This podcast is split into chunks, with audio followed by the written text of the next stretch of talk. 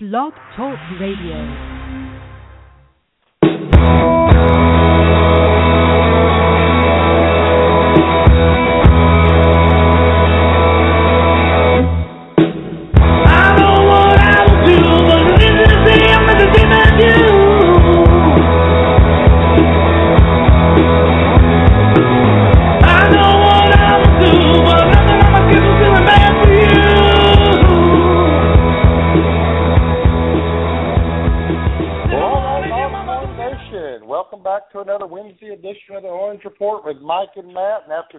Bye week with the football team, we are back in the saddle.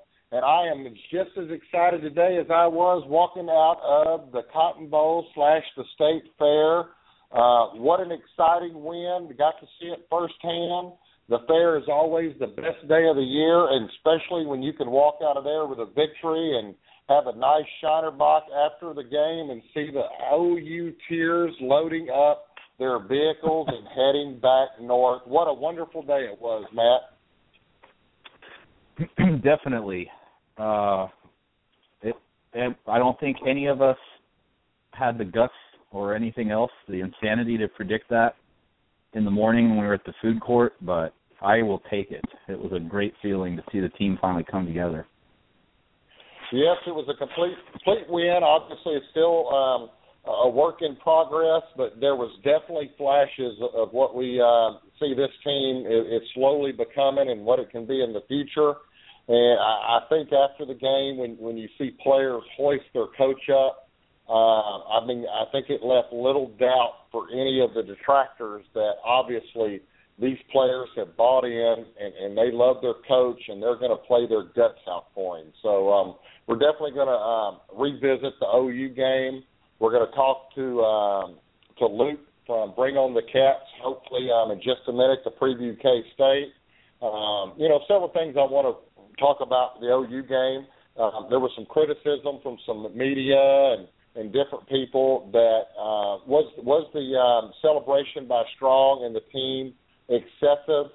Uh, I'm gonna say now, no, it wasn't because I found uh, a many a clip where OU fan in the past had, had dumped um, Gatorade on Bob Stoops and put the put the golden hat on and done lots of things. So um, you know, I think it was just a, a, a more commentary from the haters, and obviously um, one, it, one, it's our rival. It's a big game. They went in there and smashed them in the in the you know in the mouth. And then obviously the the kids were playing with a lot of emotion. They, they just got their you know their asses handed to them up in Fort Worth. They lost two extremely excruciating tough games um, at home against Oklahoma State and Cal. I'm sure their emotions were high and just all came out at once. And you know what? Football is an emotional sport, not only for fans. It's emotional for coaches and players, and I had no issue with it. So we'll, we'll talk about that uh, a little bit as well. Um, today, obviously, is a unique day. A lot of people may not know, but Back to the Future Day, October 21st, 2015, was the big day on the DeLorean. Um, Back to the Future 2 was when they had the almanac and the sports betting, and obviously all of the predictions, and ironically, a lot of them came true. Uh, it would have been just classic if the Cubs could have got to the World Series and won it. That probably would have gone down um, as the greatest movie prediction ever, considering Back to the Future and predicting that. But obviously, it looks like the Cubs' run is, is going to end. Um, but still, uh, a, a neat prediction, and the Cubs did have a magical season, so it does make um, Back to the Future um, um, trilogy that more um, interesting um, for those. And I'm actually, uh, there's always been a big Back to the Future, um, and I've got all of them on DVD, and I've watched them many, many times. I just think it's a, it's a great. I mean, there's a lot of corniness to it, but obviously, it's it's it's it's a good um, good show. So I've got a, I've got a unique um, thing we're going to do in a minute, Matt. Um, um, on one of our lists tonight, we're going to pick our top three sports events. If we could go back into the DeLorean, back in time, and change the outcome. So now that you know that, you can be thinking about that. Obviously, I've got my three, and I tell you what, it was pretty darn tough. But um, luckily, um, Luke is on the line. Um, Luke works and writes for uh, Bring On the Cats. Um, they're friends of the show. Um, we know those guys real well. They've been on the show many times. Luke has not. So I look forward to talking to him. So without further ado, Luke, welcome to the Orange Report with Mike and Matt. How's it going tonight, sir? Hey, pretty good. How you doing? Well, we're doing good. We were just kind of um, it, reliving. It was we took we took the bye week last week as well, so we were kind of reliving and enjoying our OU win and talking about Back to the Future, and then obviously looking at the weather report. Um, uh, me and my cohort here, we uh, we, we we tailgate before the game with a, a big group, and uh, we're, we're looking at the weather forecast, and it looks like it's going to be uh, a, a rainy, wet day for us. So that's really where I want to start. Uh, my question for you is obviously um, it, it's kind of ironic that, that Kansas State is having the quarterback issues they've had, obviously with injuries. It seems like that's been an ongoing theme for us Texas fans. Um, um, obviously, I was reading some reports today, not only on your site, some other K State sites. It looks like um, is going to be the guy unless it goes disastrous wrong. So tell, yeah. tell our listeners a little bit, little bit about about him. Obviously, he got pulled last week; it was a disaster. But what can we expect from him at the quarterback position?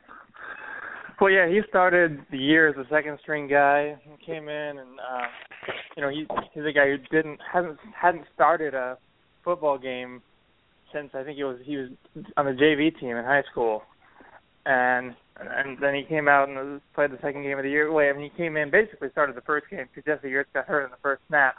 Um, he's come in, you know, he's looked decent at times. Uh, he he can run the ball fairly well. He made some great throws in overtimes uh, to beat Louisiana Tech, but then he's also just looked terrible at times. And last week, the the best example, or I mean, he was overthrowing wide open guys, and his accuracy definitely not where the coaches want it to be. Um, and you know, with all the other injuries, like, like he talks about, they can't run him too much because you know there's there's not a lot of guys behind him. The the, the backup quarterback right now is number one receiver, Kody Cook. So you'd rather not have to go there. Um, so I, Kansas State fans just kind of hoping that he doesn't make any big mistakes, and you know can improve a little bit accuracy wise, make a few good throws, but K-State's best chance is going to be to establish the ground game. And actually, you know, we're we're looking at that weather report and thinking it's very good news if it's a wet game and a low scoring game. That that would seem to favor Kansas State. Yeah, and that kind of leads into my second question. Obviously, uh, the Longhorn defense got off to a slow start, struggled. Obviously, um, um, for lack of better terms, um, did not play very well up in Fort Worth against TCU. Um, last, you know, two weeks ago, it seemed to all come together against um, OU. Um, so, I mean, as as a Texas fan, we don't know what defense is going to show up. We don't know if the defense that played at Fort Worth or the one in the Cotton Bowl, so it could go either way. But at least we saw some positivity. So, I mean, with the, with the weather forecast, um, how do you think K State will will attack the UT defense? Um, I mean, do you think they're going to come out there and try to pound the ball, or are they going to try to spread it out and throw it? Well, I hate to try to predict what the K State coaching staff is going to do because they've gone against logic really kind of the last couple of weeks at, at times. Um, but you would hope that they would come out and try to run it, especially if the weather's bad. Um, you know, I mean, last week it was really it was so bad. The OU defensive coordinator after the game was saying, "I, I can't believe they didn't run it more." so I think that's really a bad thing when you hear that. So I'd like to, to think that you know Justin Silmon will get some carry, get some more carries. Charles Jones has looked okay lately. Uh, you know they've got a lot of options in the backfield. And the other thing, you know, with Hubener that I didn't even mention is his receivers just aren't very good. You know, it's tough to throw to guys when they're not getting open. So I, I would hope they try to run a little bit, but at the same time, Texas probably knows that too, and they're going to throw it in the box. So it's kind of, you know, pick your poison. Go ahead and jump in, Matt. Well, I know, uh, you know, obviously injuries have been an issue for K State at quarterback, but I believe last week too, part of the problem was a bunch of injuries, uh, either going into the game or during the game. So maybe where what are the status of some of the guys that uh that that key maybe were key losses in the Oklahoma game and are they going to be back in time for for the game this weekend or or what's the situation uh, yeah that's report? I mean that's a good question of course Bill Snyder is notorious for not really giving injury updates. Um, I mean, Daniel, it, the biggest losses were in the secondary. Danzel McDaniel couldn't play. Um, Morgan Burns was out. Um, you know, it, it's tough to say those guys will be back. Uh, Dante Barnett's been out all year. You know, I think I think the hopes of him coming back anytime soon are are pretty much gone. Um, the big a big loss last week was Elijah Lee, linebacker. You know, he's the most athletic guy probably on Kansas State's defense, and if he's not in, then I don't I don't know who's going to stop Jerrod Heard. So they're going to need him back. I, I don't know. There's a lot of injuries in that defense that are very problematic for sure. Well, yeah, that kind of that kind of led to my my my next question is obviously our, our offense looks a lot different this year than it you know did last year with Swoopes. Obviously, we know we went up there. I mean, you know, it's well documented that you know that we have not played well against Kansas State, and K, K, K State always looks like a world champion uh, when, when they played us the last six or seven years. Obviously, you did 23-0, you know, pretty much dominated last year. Um, but we, you know, we're hoping with Heard it brings a, a new dimension to the game. What, what do you expect the defense to do, knowing now, obviously, that you know Heard could go 80 yards on any given play? Yeah, I mean it's it's going to be tough. Um, again, like without Lee, it, it gets a lot tougher. Um, Caleb Pruitt is another guy who's out. He's the safety, so a lot less athletic defense is, is going to be a problem against Heard. Uh, K State, you know, obviously always plays that bend but don't break defense. Um, last week against Oklahoma, they just kind of ripped through it all the way down the field. They never they never really tightened up. So you would hope that maybe they can get some of those holes figured out, but with all the injuries, it, it's not going to be easy, and, and the offense has to give them some help too by moving the ball a little bit. Yeah, a, a kid I wanted to ask about. Obviously, um, you know, if you're a Texas fan and, and you know keep up with recruiting, we had a kid you know committed to us before he eventually signed with K State. That's um, Bryce English. Um, is he getting any playing time, or is he looking at a redshirt year? Uh, I honestly don't don't know. I haven't heard much about him, so I I don't think he's played. I mean, it's not much at all, but uh, I don't know a whole lot about him.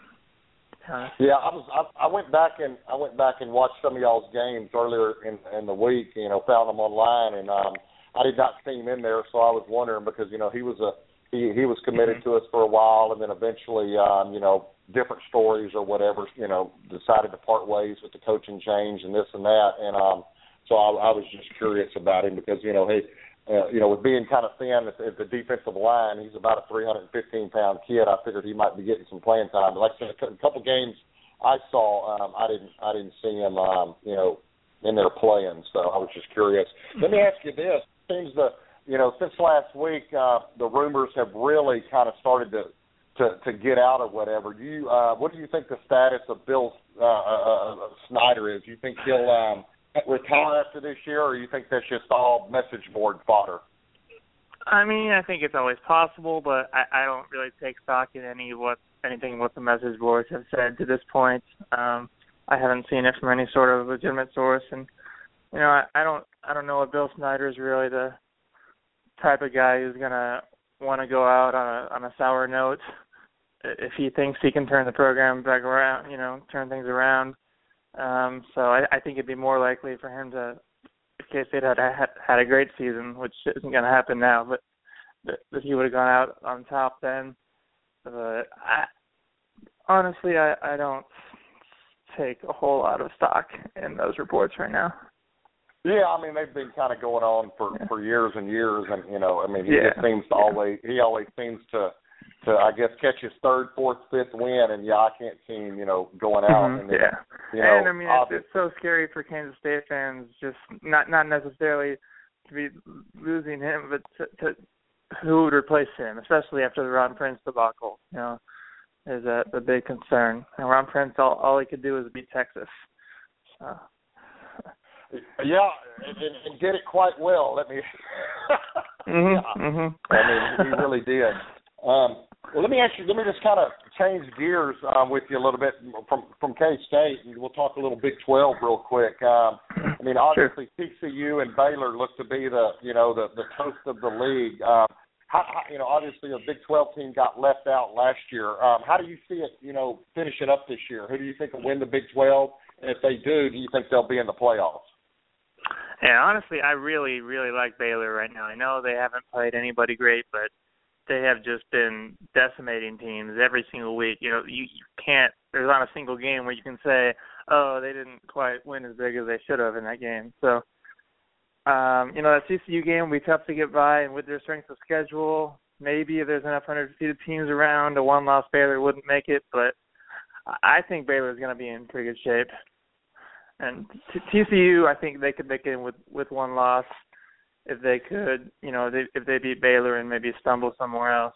But I don't know. Well, I'd like to think a Big 12 team will make it, but you know, there's some teams like like Memphis that are that are making it interesting this year. You know, some of those smaller conferences. So hard to say right now. I guess that'll just sort itself out in November, like it always yeah, does. I mean, I yeah, I mean, I, I agree with you on on Baylor because you know, yeah, their schedule's horrible, but I mean, all you all they can do is is is you know keep beating the teams in front of them and I mean, not only are they are they beating them, um, you know, they're destroying them. So the key is, Mm-hmm. will, will will there be a defense, you know, slow their offense down just enough to where you know you can uh, that you can stay in the game. So um, I would agree. Mhm. Matt, you got anything else? Yeah.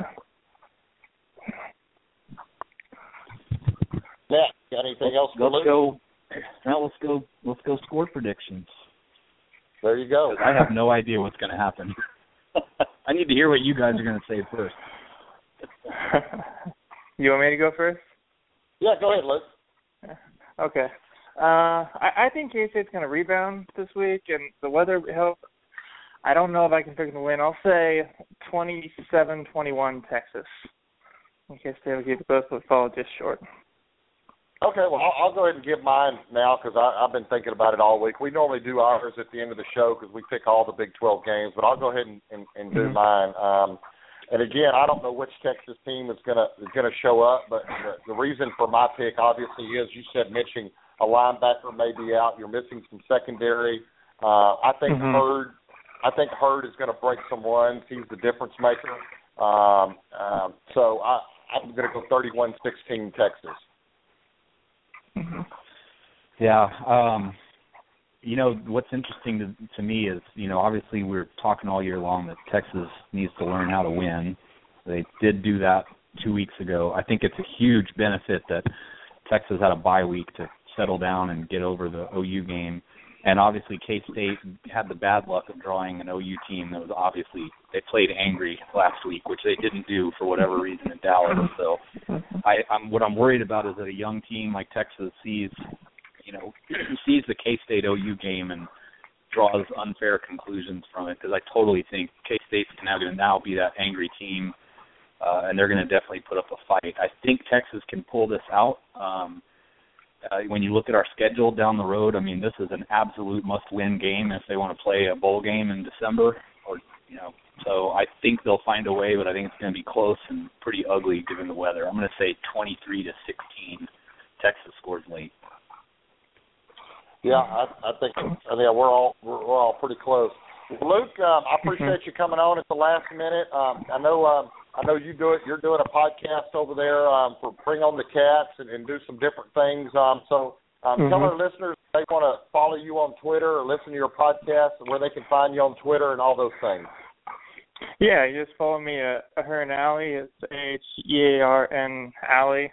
Um, that's uh, the one Twitter I have for the blog um, that you can follow. And then yeah, just check out our stuff and bring on the cats. Uh, like like you said, I do a weekly podcast. We we typically have a guest from each team come on, uh, and then I write some other random stuff for the blog. Yeah, I listened to one of your uh, episodes, um, I guess, from a week or so ago and enjoyed it. So, hey, man, I really appreciate you coming on. Um, tell all the guys over there I appreciate them, and um, and um, always tell them if any of them are uh, are making the trip down to Austin to um, to hit me up, and they're more than welcome to come by and um, have a Bloody Mary with us for breakfast.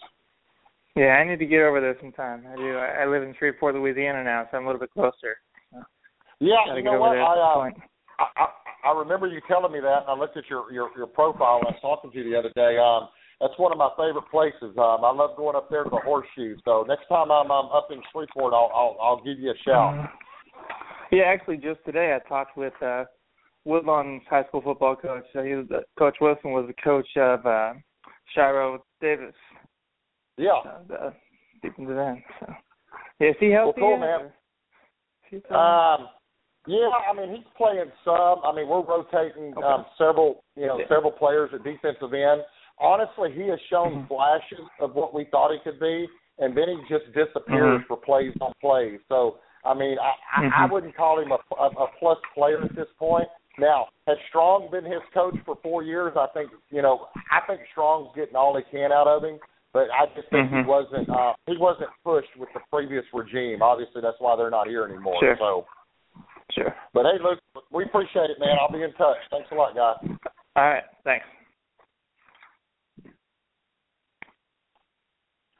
Luke Thompson from BringOnTheCats.com. Go check out their site. Um, obviously, they do a lot of K State stuff, but uh, they do a lot of college football writing, and obviously, Luke also um, covers um, high school football in the in the Shreveport area. Um, he's a writer there for one of the um, local papers, so he's in the media and, and covers a lot of um, high school stuff up there. So we appreciate him coming on at the last minute. I had somebody else, and um, it didn't work out. They ended up having to not be available, so he he stepped up yesterday at the last minute. So I really really appreciate that him him working us in. Well, let's uh, let's get back into recapping the the OU win real quick. I just had a couple more points, and then we can put that one in the in the in the treasure chest and enjoy it for a year. Uh, but things that I saw that were very very positive uh, is I saw a team, even with a one in four record, uh, Matt, um, not give up. I mean that's what I had said that week and the previous week. That's really what I'm judging now. If Strong is the is the right guy, will the team quit on Strong and the staff? And, and it was a resounding no. Not only did they not quit, uh, they gave all they could. And even if we'd have lost the game, if I would have saw the effort that we saw, somehow OU would have put together a comeback. Yeah, I would have been disappointed, but I would have loved the fight. So I give them an A plus on that. Secondly, uh, uh, Connor Williams, Vahe, um, the offensive line, uh, even Tristan Nickelson came in there and, and looked horrible at times. But there was a, on that one um, that last play to give us um, Heard a big run, um, and then we were kneeling down.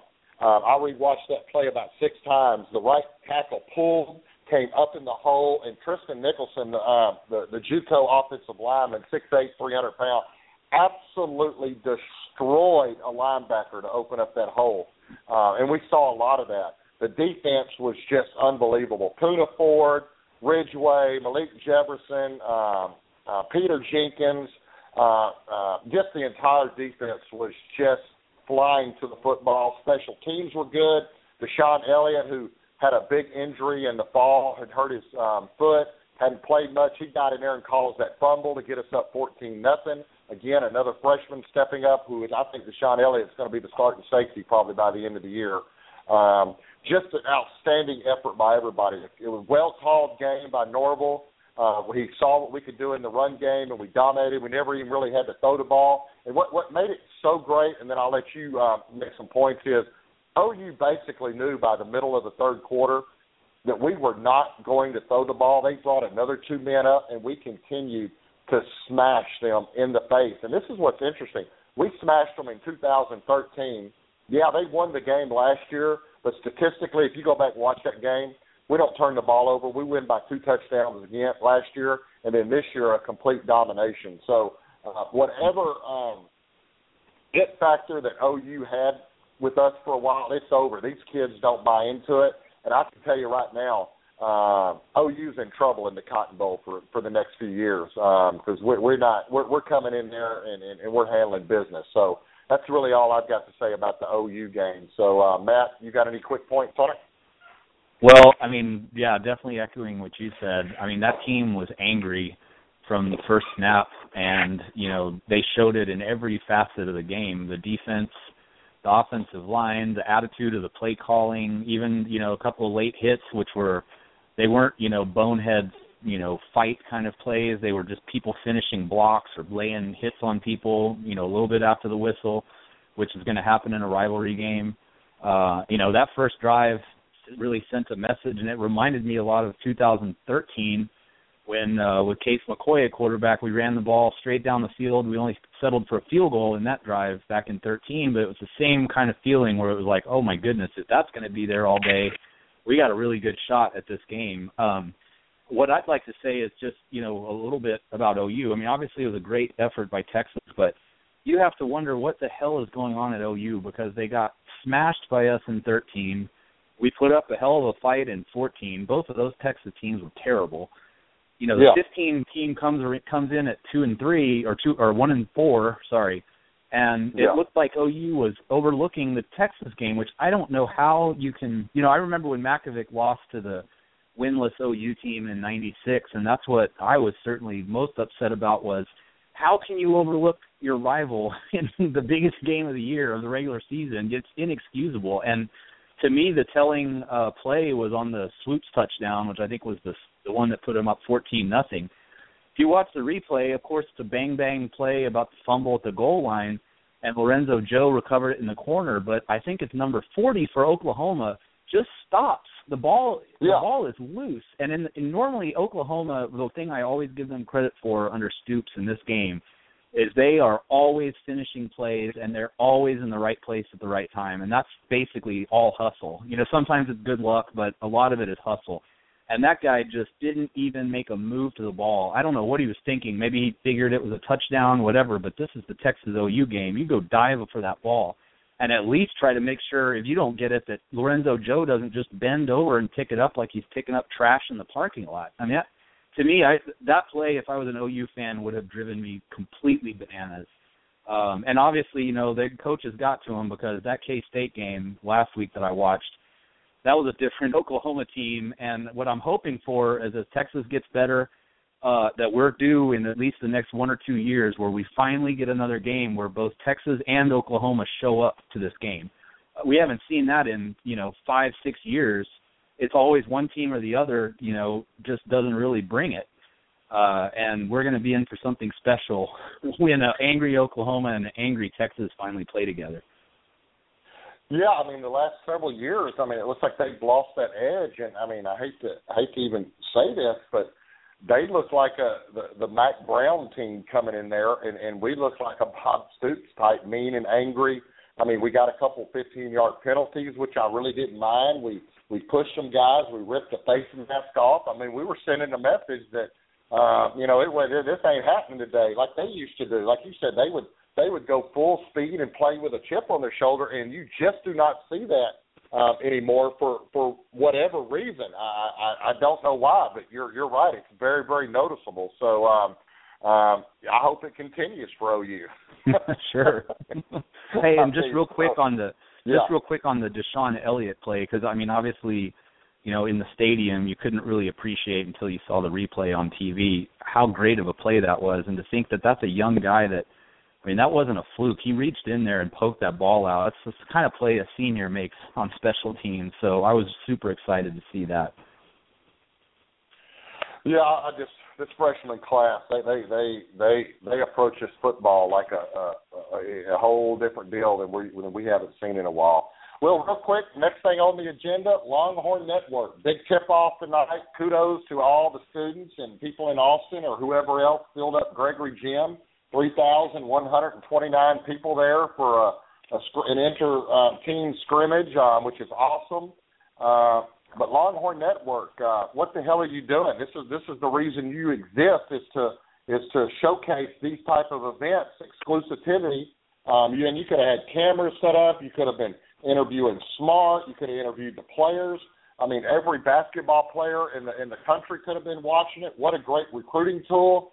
Uh, I'm actually pissed off about this, Matt. We're not using this network um, to best of the the ability that we could be using this thing. Can you imagine them showing up, having smart on there, even still have strong? There some football players. Um, uh, you know, I mean, just really having a big two-hour, three-hour deal with this, where it's broadcast all over Dish and all over, uh, you know, all over the country.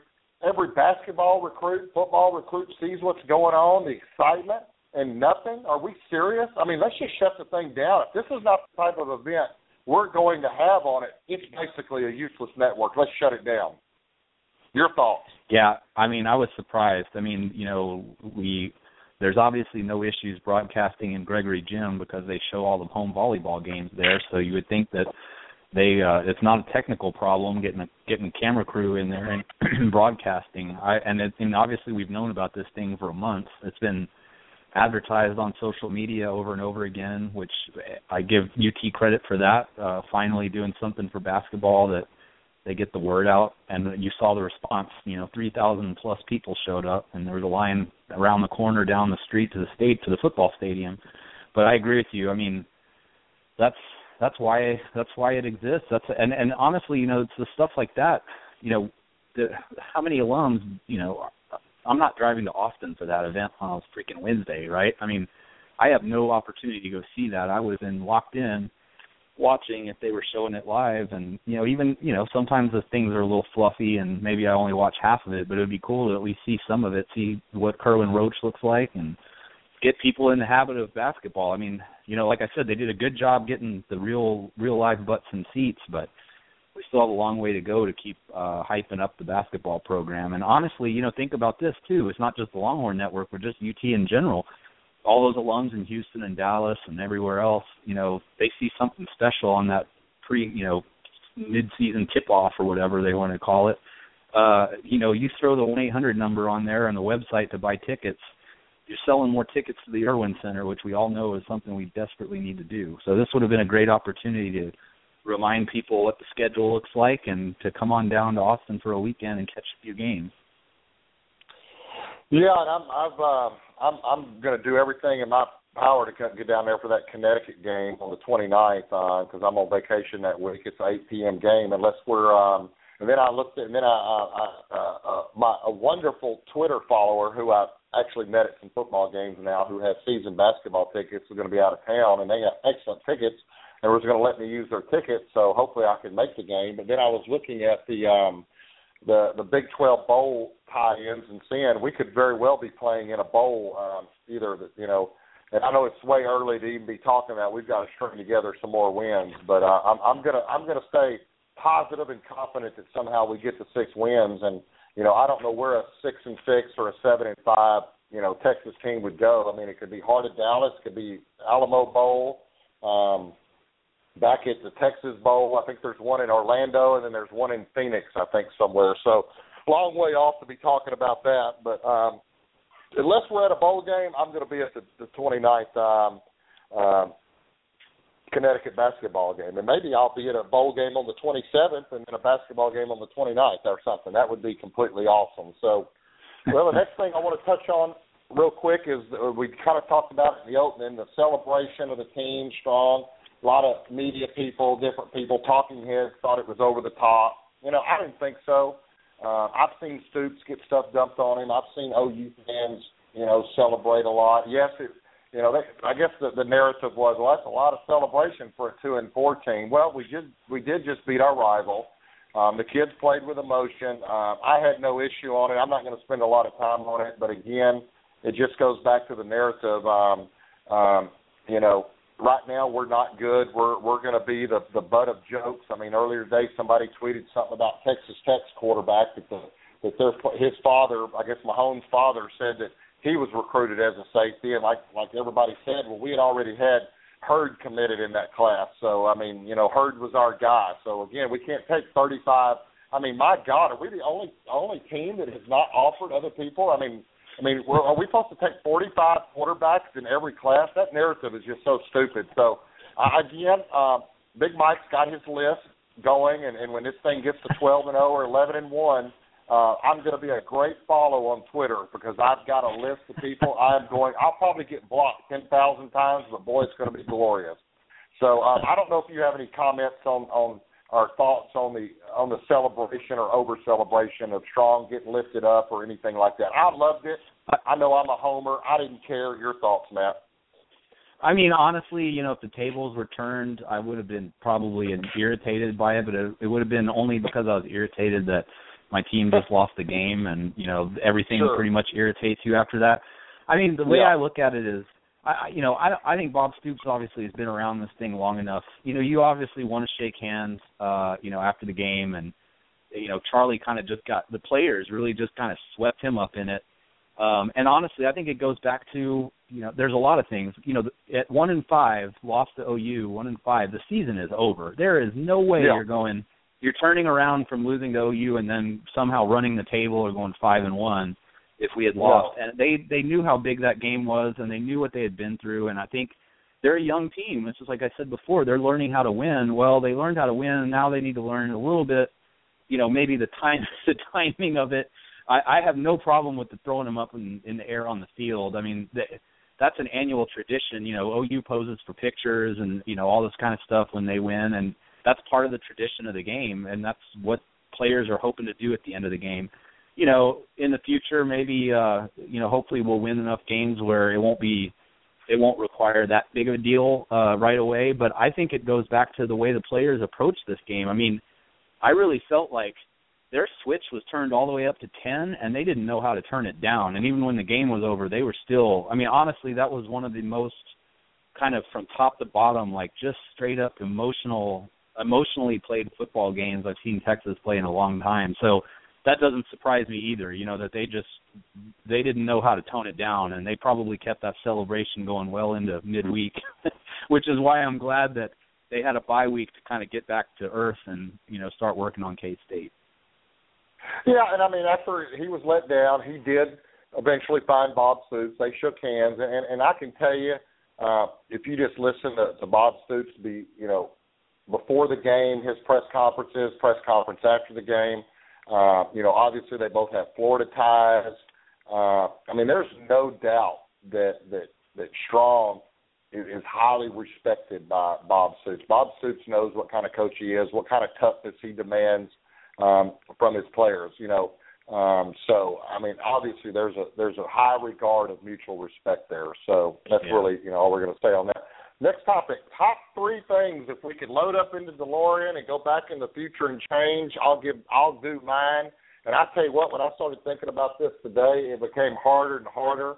Uh, but obviously, I mean, I, and there's really no order. I'm going to go one, two, three. You could easily three could be one or whatever. So I'm just going to go there. So really, one is not one. It's just you know, uh, I think you could reverse them. But obviously, for me, I would go back to um, about two or three weeks after we beat USC and pop Vince Young in the head and have him come back his senior year, uh, so we could um, obviously run the table and have back-to-back um, national championships. So that's definitely in my top three there. I would go back to take to the DeLorean back to there.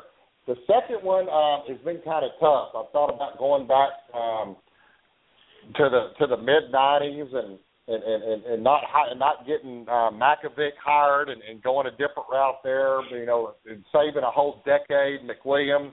I mean, there's lots of little things like that I thought about. I would say and different things enduring all that. You know, because that was a that was a miserable time for for Texas sports fans. I can assure you, it, it was just brutal. But I, but I said, well, I don't want to do that. I'll, I'll, narrow it into specific events. So what I did is I went back and and and I and I had to bring up basketball because that the tip off um, thing tonight. I'd go back and and, and Syracuse and um, Carmelo Anthony would brick their last seven shots, and T.J. Ford and them would get to the championship and win the damn thing. So that's my second one. I'd go back and help T.J. Ford's team win the um, national championship in basketball. The third one, the third one even got a little harder because man, I was all over.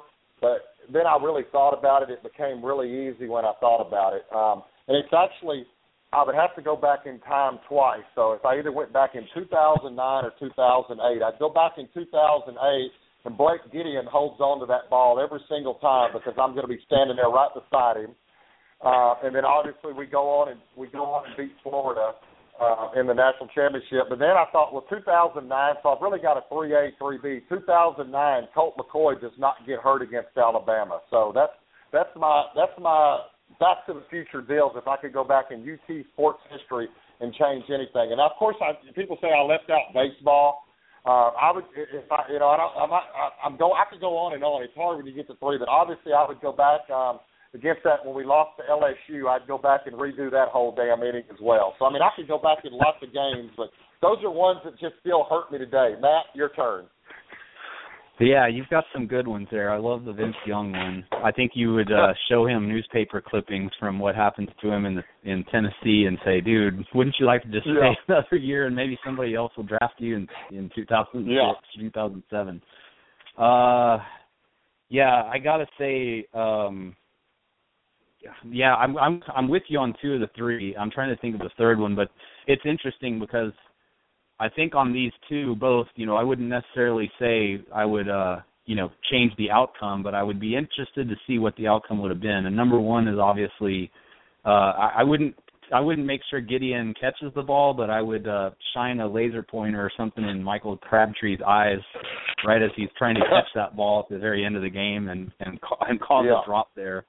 Or uh tell our safeties to freaking protect the the end zone there and not go for the ball. But um that would probably be number one. Number two, I mean, yeah, I think that's what every Texas fan, you know, is just what if Colt doesn't get hurt? I mean, I know there's people that say, "Oh, we absolutely win that game." Well, you don't know that for sure, but I'd love to find out. You know, I feel I think all Texas fans would feel a lot better about that game if heck, even if we lose 30 to 13 with Colt, and you go, well, you tip your cap and you say Alabama is obviously the national champs. They kicked our ass. Uh, man, I'm trying to think of a third one for Texas. I mean, I would say the '91 Cotton Bowl, but I don't think any kind of time travel would change what Miami did to Texas at the end of the 1990 season. That and I definitely was- don't want to relive it. No, that one that one was right up there with me too. I, I I mean, it was tough when I really started breaking them down, but yeah. Yeah, I mean, I, I, I, I guess I could go. I mean, if we're limiting it to UT sports, man, I, I'm trying to. Oh, uh, you know, let me think about this. Uh, I would definitely go back. Well, it's another one, another uh, painful memory for us all. I would go back to the uh, 2001 Big 12 championship games, and uh, I'd have a, I'd have a little pregame pep talk with Chris Sims and tell him not to throw the ball into double coverage and to watch those linebackers. I think that would probably be, and it's another one where you know who knows what happens uh, if we win that game. Now, of course, we play. We would have if we made the national championship. We played Miami, who might have been the best team, you know, first, you know, at least on a short list, the best team in the last 20 years. So it may not have mattered, but I think if we could eliminate those three painful nights, uh, we'd all have a lot lower blood pressure. Yeah, and I guess I'll throw in one. If I could go back in the future, I guess on any any sports teams I I, I cover, um, obviously I would go back and and and, and the, um, the the the Oilers wouldn't allow a comeback against the Buffalo Bills like they did. There it that is. one is that one that one is still um, very very um, painful. And then you know people say, well, you know Astros, what would I go back and do there? Obviously losing to the Chicago White Sox was painful, but I tell you what, the work the most painful one. I don't remember the year. I don't know if it was '86 or '81. It was my freshman or or senior year in high school when Nolan Ryan was pitching. We had a five or six two lead, and the Phillies came back. It was a debacle. It was terrible. It was just as bad as the Royals game. Um, so I'd go back and change that game on professional sports, and I'm sure you've got at least one or two for a for a Cowboys game. I'm sure you'd go back and change. Oh, absolutely. I would uh I would get the uh NFL replay officials to pull their heads out of their rear ends and count that Dez Bryant catch as a catch. And then I think that uh I'd go back to the last day of the 93 baseball season and I would not let the uh Dodgers beat the I think they played the oh no, I'm sorry, the Braves beat the freaking Rockies and kept my 103 win, game winning Giants out of the postseason. So think that would those would be the two uh, outside of Texas that would be first in line to change. All right, that's fun. That's good stuff. Too bad we really can't do that. Boy, it'd be a lot more. Uh, you could be a lot more fun. Oh, oh, oh, Biff, oh, Biff had the had the world in his hand with that almanac, didn't he? He was living, he was living large for a little bit. If I could, if I could just get the almanac for about a week, I think I could do some big time, some big time damage for sure. Especially on these picks I'm getting ready to make. Let's make a few picks here. All right. Pac-12, California Cal Bears um, lost their first game um, against, um, against UCLA. UCLA looks like to be a three and a half point favorite. Um, UCLA is reeling. I think this is going to be a high scoring game. Um, I think Cal rebounds. I think it's going to be like 41-38 California.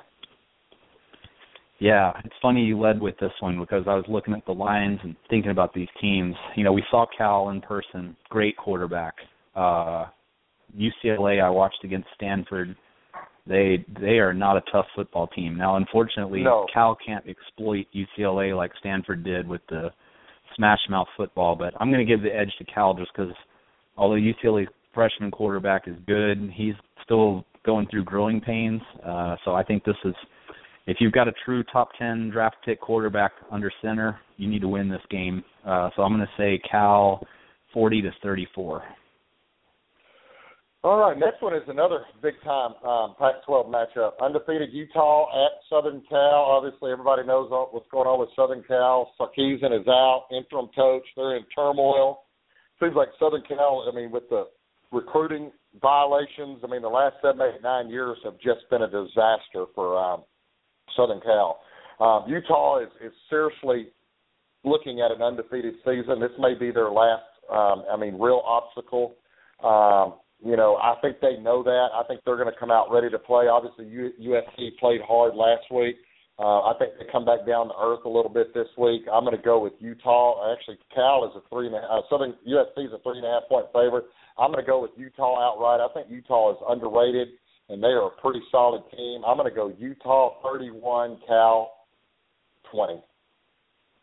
Yeah, I was really surprised when this line came out because, you know, USC doesn't really have the greatest home field advantage in the world, and I imagine Utah they fan don't. is going to Utah fans going to invade uh LA for this game since they're riding so high. And I'm surprised that when the line opened, it looks like it hasn't really moved. So that makes me nervous as well. Um, but man, I I think for USC, you know, they had a little dead cat bounce last week because they had the interim coach and they played their hearts out for their rival uh, Notre Dame. I think it's tough for them to come back and get right back up again and uh and play well. I think Utah's defense I you know, I maybe I'm poisoned by watching the USC Washington game, but Washington played really physical defense and USC had no answer for that. So I'm going to take Utah 28 to 20. All right, the next one, SEC matchup: Tennessee, Alabama. Um, Alabama obviously um, did what I expected last week. It got a little dicey there for a little bit, but um, it looks like um, the Aggies got some quarterback issues. Kyler um, just doesn't look like he. I mean, I know he's a true freshman. He'll probably develop, but his size is what everybody talked about. Looks like it's going to you know affect them. But we'll talk about the Aggies and Ole Miss in a minute. But I think Alabama big win on the road. They'll come back down a little bit this week. Tennessee's still young. Alabama's a 15 and a half point favorite. I don't think they I don't think they dominate that much, but I am going to go with Alabama. I'm going to say 31 23 Alabama. Yeah, I I don't know Tennessee all that well, but if I remember correctly, pass defense is their issue. Uh and I'm still not sold on Alabama's quarterback play. I think that you sell out against Derrick Henry and just dare Coker to beat you. Um, which I think Tennessee will do, especially after watching the A and M tape. Uh, so I think they're. Gonna, I'm, I'm with you. I think they're going to keep it close. Uh, I'll say 30 to 20, Alabama.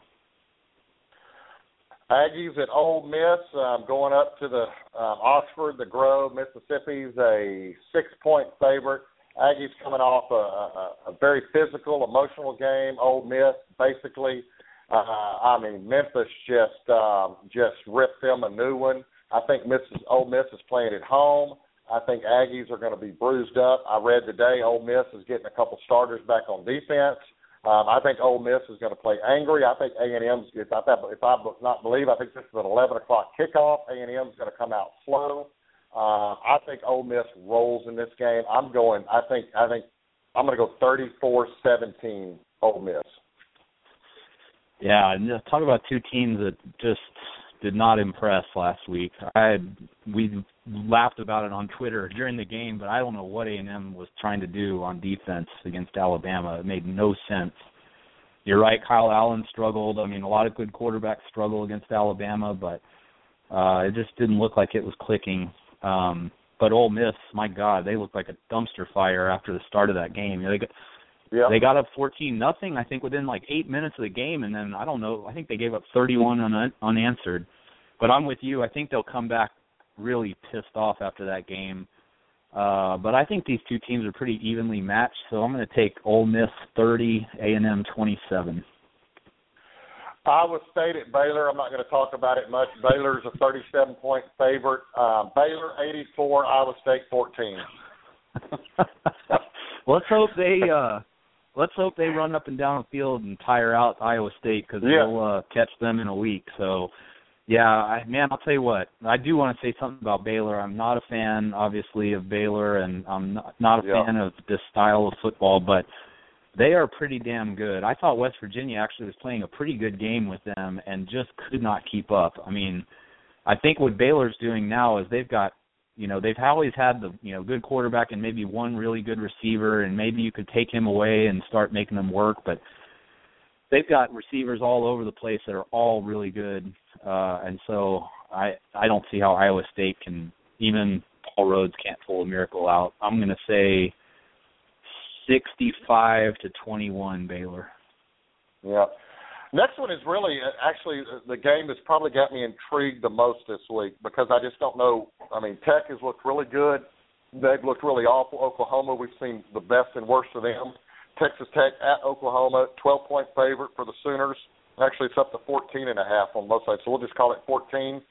Um, I'm just not sold on Tech yet. I know a lot of people are with their quarterback and this and that. Um, I think the Oklahoma team that we saw uh, against Kansas State shows up. Um, they're playing at home again, 11 o'clock kickoff. I think Stoops will have them ready. I'm going to say Oklahoma 41, Texas Tech 30. Yeah, I uh stupidly took Tech to cover 31 at Kansas last week and that team infuriated me watching them. I mean, I know that you teams now are probably getting into the habit of overlooking Kansas and sleepwalking, but uh if they roll that game out against OU, they're going to lose 55 to nothing like K-State did. Um that I'm not impressed at all. So I think OU will keep it going. Uh I'm going to say 48-24 Sooners. And then last one, Ohio State, eight o'clock ABC game um, against Rutgers. Um, I think they did, I think they decided JT was going to be the starter um, for Ohio Mhm. State. Uh, Rutgers is reeling. Their coach is probably about to get fired. Twenty-one point favorite. I think this is the week we finally see Ohio State put it all together. I think Ohio State rolls in this game. I'm going to say Ohio State 48, Rutgers 7. So there's always a week like this every year where where everybody says the schedule sucks for mid October and why aren't there better games and then it turns into a bloodbath where there's all kinds of insane upsets, but it's not going to be here. Yeah. Ohio State is going to roll. It's going to be 30 to 7 Buckeyes. All right, let's do our our. Let me get my other page. I accidentally just closed the dead gum tab. I hate when I do that. Our top four as we see it from last week and this week, and uh, man, this is getting actually harder and harder. I think I looked today. I think ten or twelve of the of the of the top twenty five are still undefeated. Um, it's it's just getting um, harder. There's going to be some sad, and of course we know it's all going to shape out. Uh, but there's going to be some sad people um, left out um, um, this year. I have a feeling. Um, I'm just glad we're not going to be one of them. We're not going to be in that conversation at this point. But uh, I think I think we're going to get closer to a to an eight team um, quicker than uh, than we think we will. But obviously, Ohio State is still in my top four. Again, I'm, I don't like Baylor's schedule, but I mean, as long as they continue to destroy people, uh, you've got to put them in there. I think so. They're they're in my top four. Um, this is where it gets real interesting. Um, uh, LSU. Um, I mean, let's give Florida credit. Uh, Florida is a better team than everybody thought. Um, McElwain is doing an outstanding job there. Same players Muschamp had. Coaching matters, folks. Um, but I got LSU uh, in my top four at number um, at number three, I guess, if you want to say. Uh, boy, Michigan State seven and zero. Man, Michigan. Boy, we didn't even talk about that debacle that was. Um, you got Alabama six and one. I mean, big win. I mean, you know, went on the road. Utah at six and zero. You got Florida State still undefeated. Oklahoma State. You got Iowa at seven and zero. I mean, you know, of course, a lot of these teams play each other, but I'm going to do something different. I am going to go and put Utah in my top four. I'm just getting more and more impressed with them. Um, so that's my top four: Ohio State, Baylor, LSU, and Utah this week. Because I don't think, even though Michigan State is seven and zero, I want them to beat. I, I want to see them beat Ohio State or Iowa now because that should have been a loss. Yeah, they won, but let's get real. So, your top four. Yeah, before I go into mine, I just uh, I unfortunately don't know the person's name. Maybe I'll hear it again on uh, another Sunday drive back from Austin. But there's an ESPN radio guy that does Sunday kind of recap, and then he gives his top four, kind of like what we do. And uh I don't know. I guess it was after the uh Cal game. He had Michigan State and Stanford in his top four, and I thought this guy is a moron. Like, what the? How are they Yeah. give this guy airtime? Then I watched Stanford, and you know what? There is a definite scenario where Utah and Stanford make it to the Pac-12 championship, and that's basically a playoff play-in game. Uh, Yeah. And I think that's what we're headed for in a lot of these conference championships. Uh, so I'll, I'll get into that in a second. Right now, I put I hate to say this, but I put Baylor number one. Um, I, I think that just what they're doing right now. Um, now, the- I, I don't know the status of their D tackle Billings, uh, who is far and away better than Oakman. Um, but if he's if he gets hurt for a significant amount of time, that's going to really cripple Baylor's defense. But right now, they're the best team I've seen top to bottom. I think everybody's flawed, so even though they've still got some weaknesses on defense, I'm going to put them number one. Uh, I'm going to keep Ohio State in there. They just keep winning. They were the best team coming in on paper, and they haven't done anything to change that. So I've got them number two. Uh, I'm going to put Alabama number three because I think that Alabama, uh, you know, they've they've got the LSU game coming up. They've got a loss, but there's definitely a scenario where they win out if they beat LSU uh, and obviously take the top spot in the West, and then beat say Florida in the SEC championship game. Uh, they're going to be obviously in there, and then I'm going to put Stanford number four, like my boy on ESPN radio, which I can't believe I'm saying that after week one, but I love the way they play football. Uh, and so what that draws up is an interesting. Obviously, it may not happen this way, but if it does, you have Baylor potentially having to go through Stanford and Alabama in back-to-back weeks to win the national championship, which to me, as a as a flag-waving Baylor hater, if they can use that style of offense and beat two smash-mouth football teams, then they are by far uh, deserving of of all the credit in the world. So we'll see if it shakes out like that. I'm sure I probably got zero of the four right, but that's where I'm going for now.